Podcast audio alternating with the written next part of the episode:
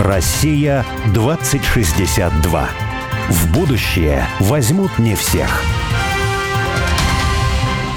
Меня зовут Борис Акимов. Ну, а я вот Олег Степанов. Мы авторы проекта «Россия-2062». Наша цель – создать модель позитивного и привлекательного русского будущего. А 2062 год – это символическая дата – и считается, что в 862 году появилось первое русское государство. А значит, в 2062 году мы отметим 1200-летний день рождения нашей страны. И каждый раз мы зовем в студию «Радио Спутник» героя, который, не дожидаясь 2062 года, действует уже здесь и сейчас, строит будущую Россию. Россию мечты. Россию 2062. Олег, вот меня как отца, ну, тебя как отца, наверное, тоже, эта тема отцовства явно волнует. И вот мы решили сегодня про это поговорить. И меня, знаешь, она волнует с какой точки зрения, что я считаю, что вот во всем виноваты мужики. Соответственно, отец это мужик, пока в нашем все-таки обществе, и, надеюсь, будет так. И вот отцы, соответственно, и виноваты. Почему они виноваты? А потому что они несут ответственность за свои решения, в первую очередь. Именно они, то есть мы. И если мир вокруг нас как-то устроен не так, как нам нравится, значит, мы его таким и устроили. А устроили устроили мы его таким образом, потому что мы, конечно, не, мы с тобой, хочется сразу сказать, что мы нормальные, мы ответственные, но в целом, да, мужчины в русском культурном пространстве за последние десятилетия потеряли вот это ощущение собственной ответственности за совершаемые поступки. Вот это привело к большому количеству разводов, неполных семей, дети растут без отцов, снимают это как модель некоторое поведение, и это начинает тиражироваться, дальше разрастаться. То есть, мне кажется, самая главная проблема отцовства не в том, кто там меняет пеленки или ходит гулять, это все можно делать и отцу, если ему хочется. Самое главное именно в этом, что надо понимать, если ты принял решение создавать семью, то за это надо вот нести ответственность. Да? Это не то, что это хомут какой-то, но это, наоборот, хрест, который должен тебя воодушевлять. Вот об этом хочется поговорить. А я считаю, что как с неграми в Америке, мужчины имеют историческую вину перед женщинами, понимаешь? Вот, то есть женщины в шуточном плане, но все равно, на самом деле, в каждой шутке есть доля правды. Они не как раз не в Российской империи, а в Советском Союзе тащили на себе такой груз различных забот и при этом еще и работали, что даже если теперь они будут ничего не делать, а просто почивать на лаврах, да, и вести себя безответственно, то, в принципе, мужики получат по заслугам. Поэтому мы сегодня будем говорить об ответственном отцовстве, и пригласили мы в передачу человека, который все об этом должен знать. Он заместитель председателя Совета молодых политологов Российской Федерации, членом президиума межрегиональной организации «Союз отцов» Павлом Склюнчуком. Павел, здрасте. Добрый день. Привет, Павел. Приветствую. Вопрос первый такой. Я готовился к передаче и выцепил такую фразу, которая меня вот прям заинтриговала, что Общероссийский народный фронт, э, ОНФ, проводил такую дискуссию о семье. И там участвовал Союз отцов, в президиуме так. которого ты находишься, да? да, и Союз женщин. И Союз женщин определил семью как тяжкий труд. А союз отцов определил семью как э, любовь. Можешь это прокомментировать? Было такое дело, это разгар пандемии, все сидят по домам, скучно, какие-то общественные активности не провести. Мы устроили такие проекты, там моя была придумка, кухонные разговоры о важном. Предполагалось, что вот разные семейные организации будут между собой, что называется, сверять часы. И да, у нас э, был такой часовой разговор с общественниками, с, с совет матерей, правда, это не союз женщин. Вот мы действительно пришли к такому пониманию, что ну, раз взгляды мужчины и женщины на семью отличаются друг от друга, не идентичны. Но понимая, что у нас сегодня семья в некотором находится в кризисе, в том числе а, связанном с переосмыслением а, роли отцов, то здесь как раз возникло и такое разное понимание. Вот э, на женщин сегодня особенно тех женщин, которые одни остаются воспитывать детей, как раз э, ложится большой труд по их воспитанию, если э, брак находится в таком длящемся э, состоянии взаимного терпения, то это тоже, конечно, во многом терпение женщин, в том числе по отношению к разного рода мужским выходкам. Не, выходкам. Да, вот поэтому, наверное, так прошло. Ну, а мужчины, как, я не знаю, как такие ну, вот, Цветы жизни? Цветы жизни, да, больше как раз начали в сторону чувств, эмоций, и вот про любовь, да, вспомнили. А вот скажи, пожалуйста, а почему у тебя конкретно возникло такое острое желание вот такую общественную деятельностью заниматься, как говорить э, о важности роли отца, там, или дедушки, то есть о роли мужчины в семье? Если об этом можно говорить, может быть, какая-то личная история есть связана с этим, или откуда это все взялось? В любой публичной деятельности, наверное, есть что-то личное, но в моем случае это не какая-то пережитая в детстве травма семьи, хотя я а, очень в таком кризисном возрасте подростком а, потерял отца. Он был шахтером, всю жизнь работал. Вот я сам из Кузбасса родом, работал на шахте, и в него 47 лет а, случился инфаркт. Ну, это отчасти от той работы, которой он занимался. Он спускался в забой, добывал в стране угля, ну и, как и все, наверное, мужчины, которые живут вот в таком провинциальном шахтерском городе, конечно, были какие-то сложности с алкоголем, была какая-то история, связанная с вообще как бы и сложностью принесения в семью денег. То есть там были ситуации, когда в 90-е шахты просто закрывались. Я помню период, отец нашел э, работу на хладокомбинате у нас в Прокопьевске, и он был водителем такого, знаете, грузовичок, каблучок его называли, машина «Москвич», и он привозил э, домой вместо зарплаты коробку мороженого.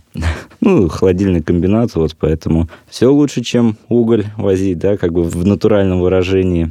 Поэтому все это, наверное, в совокупности привело к тому, что он рано ушел из жизни. Но для меня это не стало, скажем так, таким гнетущим событием. Наоборот, запустило такую цепочку событий, опять-таки, которая меня ну, направила, как мне кажется, очень в такое интересное русло, позволила мне выбраться из э, довольно-таки, честно скажем, депрессивной социальной среды и как-то переосмыслить свою жизнь. Я перевелся в другую школу, у нас был единственный лицей в городе, я из средней школы ушел, и, собственно говоря, в этом лицее уже стал себя проявлять, в том числе и в общественной деятельности. Там создавался школьные советы, я э, этот школьный совет, собственно, сам создавал, потом стал создавать э, клуб интеллектуальных компьютерных игр. Вот в моем возрасте это начало 2000-х было очень популярно. Своя игра, что где когда, спортивная такое, когда одновременно множество-множество команд играет. И дальше я уже, поступив в Томск, стал заниматься общественной деятельностью и потом уже ушел в парламентаризм.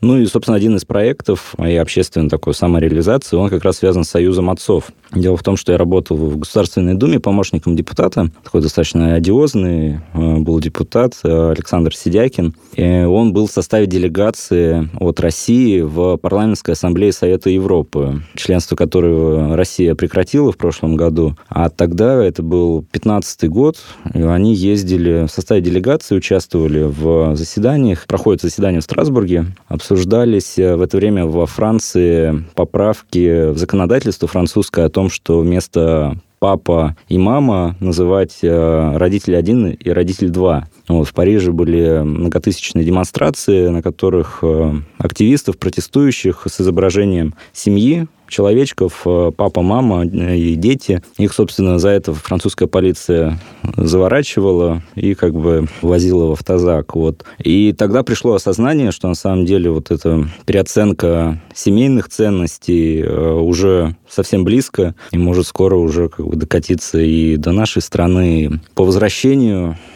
он разговаривал с, э, мой депутат, разговаривал с Екатериной Лаховой, это известная тоже у нас такая общественный деятель, да, она возглавляет по-прежнему Союз женщин России. Это правоприемница еще советского объединения Союза женщин, которая выполняла такую важную профсоюзную деятельность по гендерному признаку. И она, собственно говоря, предложила как э, Сидякину, как активному такому политику, сделать э, организацию отцовскую, объединение. Вот в то время в стране было множество НКО, которые э, занимались именно женской повесткой. Было много общественных организаций, в принципе, родительских, которые как бы не делали акценты на какие-то а, роли кого-то из а, либо мамы, либо папы. Собственно говоря, Союз отцов, а, учредительный съезд прошел на базе Союза женщин. То есть у них в штаб-квартире на Большой Дмитровке вот была учреждена такая организация. И вот с тех пор я как бы веду, поскольку я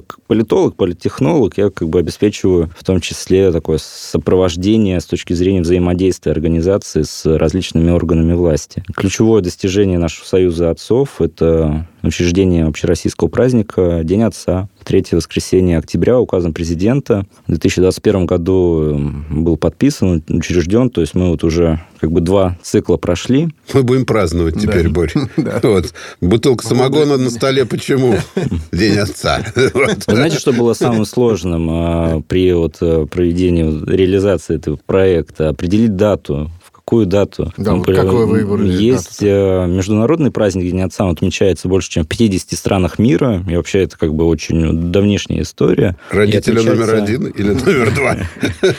Ну, нет, это именно уже в традиционных ролях. Он отмечается летом, последнее воскресенье июля, когда погода благоволит и все хорошо. Но в России у нас э, как-то так завелось, вот календарь праздников, э, есть последнее воскресенье ноября, День матери, есть э, декада пожилых людей в начале октября, да, и вот, собственно говоря, Завершается посередке, посередке, в третье воскресенье октября, да, есть э, теперь у нас плавающая дата, то есть третье воскресенье октября – это День отца в России. А вот мне все-таки хочется выяснить, вот раньше ситуация описана, например, в романе Толстого «Анна Каренина», да, угу. при разводе дети, они, безусловно, оставались с отцом, потому что, ну, глава семьи и вообще род – это род отца. И вот я когда читал этот роман, это одна из таких вещей, которая мне казалась странной. Почему? Потому что я родился и жил уже в таком мире, где давно уже дети оставались с матерью при разводе. И мало того, семей сейчас много распадается, да, и в принципе записано какое-то равенство в правах и в обязанностях, да, ухода за ребенком, ну, угу. воспитания детей и содержания детей между отцом и матерью. Но по факту дети практически всегда остаются ну, с матерью. Есть ну, статистика там... на отчет, 95% О? случаев в России остается с матерью. Например, в той же Франции, несмотря на вот эти все переименования, там в 20% случаев остаются у отца. Ну дети. вот это, это вообще нормально, и распад семьи это ненормально, в принципе, да? Но, Но вообще, что думает Союз отцов по этому поводу? Первая задача и вообще проблема, с которой мы столкнулись, Олег, ты сейчас ее воспроизвел, что когда мы только начали формировать ну, какую-то идеологию да, отцовского объединения, сразу почему-то всплыла призма развода. То есть про отцов начинают говорить только в контексте алиментов, э, бракоразводных процессов. Ну, даже и Олег. Ну, это распространенная история, и к тому времени, когда появлялся Союз отцов, были определенные такие стихийные объединения отцовские, как раз разведенных, разведенных отцов, у которых... Обозленных. Э, да, обозленных, рассерженных отцов, э, которые вот... Союз рассерженных а, отцов. Объединились Хорошо. как раз против бывших жен и вообще против вот, судебной системы, которая выносит Сыров. такие решения. Сырое это немножко... Срок, да. срок союз рассерженных отцов. Мы тогда поняли, что, в принципе, это такая трясина, которая может э, и нашу организацию постичь, что мы будем как магнит притягивать ну, таких же рассерженных. Бы, рассерженных отцов. Мы же хотели больше как бы про позитивную повестку и про ситуацию, когда вот э, семья еще в крепком состоянии, да, и вообще надо прилагать усилия к тому, чтобы она в таком состоянии оставалась. Поэтому тема бракоразводного процесса и почему оставляют э, суды Нет, я, э, с женщинами, я, с матерями. Я не, не об этом. Я хотел спросить как раз о том, ведь это следствие какого-то представления о, о роли вот ну, ты тоже понимаю, об этом ты... говорил, да. Ты говорил о том, что, вот вы знаете, вот для женщины семья – это тяжкий труд. А вот мужики, типа, в семье, они такие цветочки, для них это вот любовь. Он может там выпивать, ничего не делать, деньги в семью не приносить. То есть, вот странное же представление. Ну... Видимо, в связи с этим представлением, когда семья распадается, то считается, что фундамент семьи – это мать, а не отец. Ну, это очень издалека, скажем так. В жизни мы имеем конкретные бракоразводные процессы процессы. Да бог где с ними. делят имущество, Да. и заодно как э, имущество практически Нет, я сейчас делят не, не об этом. Я вот именно о роли в семье отца и роли матери. Да? Вот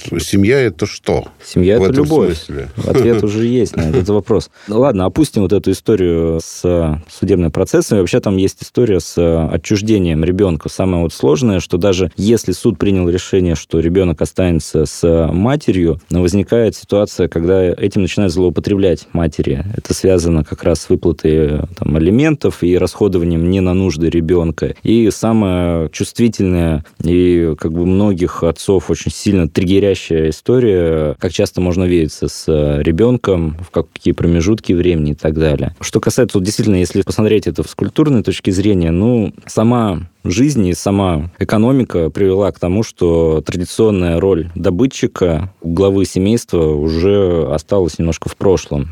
Сегодня у нас, в принципе, э, и мамы могут зарабатывать достаточно прилично. Ну и отцы, собственно, начали роль добытчика, ее немножко неправильно понимать. Они стали думать, что если они будут покупать э, детям игрушки дорогостоящие, как-то баловать э, какими-то поездками, то вот, значит, они хорошие отцы. Собственно говоря, мне кажется, это все и привело к тому, что сегодня главенствующей роли отца при разводе уже нет. Это осталось в прошлом. У меня вот по этому поводу есть такое соображение, оно несколько носит такой шовинистический, я бы даже сказал, характер. И вообще даже себя я в этом смысле могу признать несколько шовинистом. Ты что я вообще щ- шовинист? Я шовинист. Я считаю, что, в принципе, мужчины виноваты во всем. Почему я так себе думаю? Потому что я думаю, что как раз вот... э, Офигели. э, Это, как раз вот продолжение той дискуссии о том, кому там остаются дети, там, о роли отца и матери. Что дело не даже не в добыче, это как бы задача, да, что-то там добывать. А смысл, мне кажется, мужского существования, и в том числе в роли отца и мужа там в первую очередь, оно в том, что ты несешь, ты принял какое-то решение, ты за это решение должен нести ответственность. И рассуждать на тему, например, что приняли решение вдвоем, что, может быть, не только я принимал решение, вообще, может быть, мне это решение навязали, вообще какая степень моего здесь решения. Вот эти все рассуждения, они в конце концов приводят к тому, что, ну, вообще я тут, в принципе, вот наше дело не рожать, в общем, и убежать, да, куда-то. То есть это вот, вот это буквально пару шагов, ты уже это где-то там находишься. Вот. И в результате, когда мужчина поступает безответственно, он порождает, на самом деле, породил, в конце концов, вот ту субкультуру такой вот ну, какой-то брошенной семьи, где мама и женщины воспитывают детей, в том числе мальчиков, которые вырастают уже в определенной модели поведения, когда нет отца, и он просто считает, что это норма поведения вот так. Но кто-то когда-то изначально сделал эти первые шаги и породил вообще вот такую возможность такой вот все расширяющей субкультуры, новой роли отца и матери. Кто это был? Ну, это были, ну, это были, были не матери, это были не жены, это в первую очередь были отцы, которые по какой-то причине решили, что они могут не нести ответственность. Может быть, потому что там женщины плохие рядом с ними, еще что-то. Много причин, на самом деле.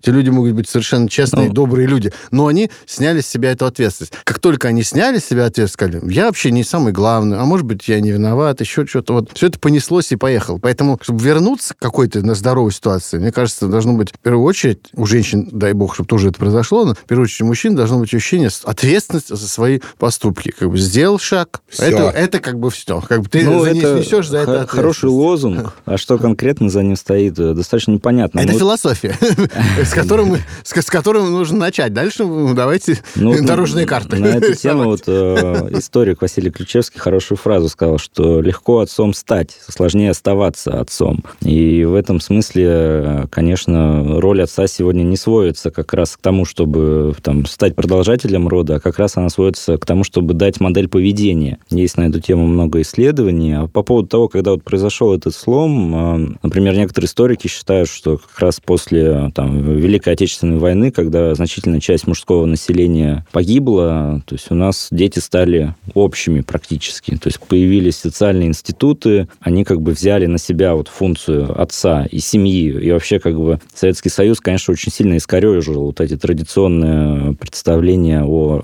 ролях э, внутри семьи. Вот у нас же, по большому счету, сегодня в обществе большинство детей воспитываются в однополых семьях. То есть у них есть мама, бабушка, в детском саду воспитательница, в школе, учительница, и, собственно говоря, воспитывают детей именно женщины. Ну, а дальше это все переходит и в судебную систему, и в законодательство, которое, в принципе, у нас там в Конституции через запятую добавили, а материнство, отцовство и детство защита гарантируется, а потом как бы остается только материнство и детство, а отцовство, оно вот куда-то пропадает. Поэтому есть над чем работать, и, конечно, сегодня вот отцовские организации начинают появляться. Вот у нас Союз отцов есть, а появилось еще Отцы России. То есть это больше... Это уже э, звучит как будто духовное что-то какое-то Нет, что они отцы, собственно, не детей, а они отцы России. Да, это может быть так, или что это Отец России.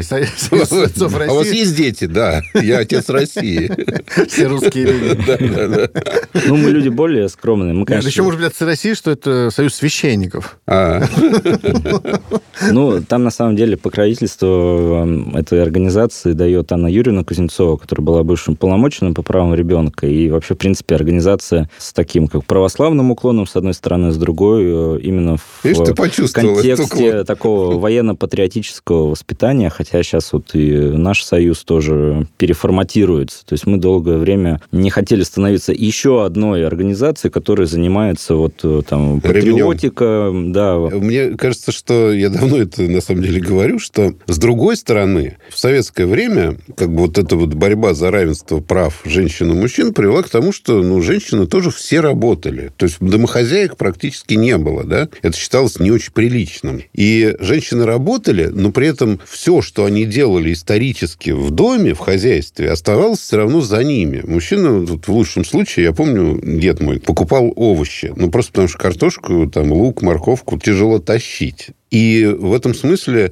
меня, в общем, поражало всегда, что женщина 8 часов работала, после работы готовила все. И вот когда это все советские женщины успевали, и еще при этом они как-то себя должны были содержать в нормальном виде, да? Да, мужики расслабились. Да, мужики полностью расслабились. И мне кажется, что вот это вот ужасное совершенно положение женщины в Советском Союзе, оно привело к тому, что вот когда ты, ну, если в физике ты давишь на стенку все время, да, то как только ты вот перестанешь на нее давить, то произойдет какой-то обратный процесс. Ты почувствуешь, как будто тебя, наоборот, что-то оттолкнуло в другую сторону. И вот сейчас я, например, среди именно своих знакомых, то есть не вообще рассуждаю, что там где-то живут какие-то несчастные женщины, какие-то мужики, которые пьют, ничего не делают, да, а просто вот, вот мои друзья. И вот среди своих друзей я вижу ситуацию, ну, ровно обратную. То есть зарабатывает, готовит, убирает, стирает, воспитывает детей. Вот жена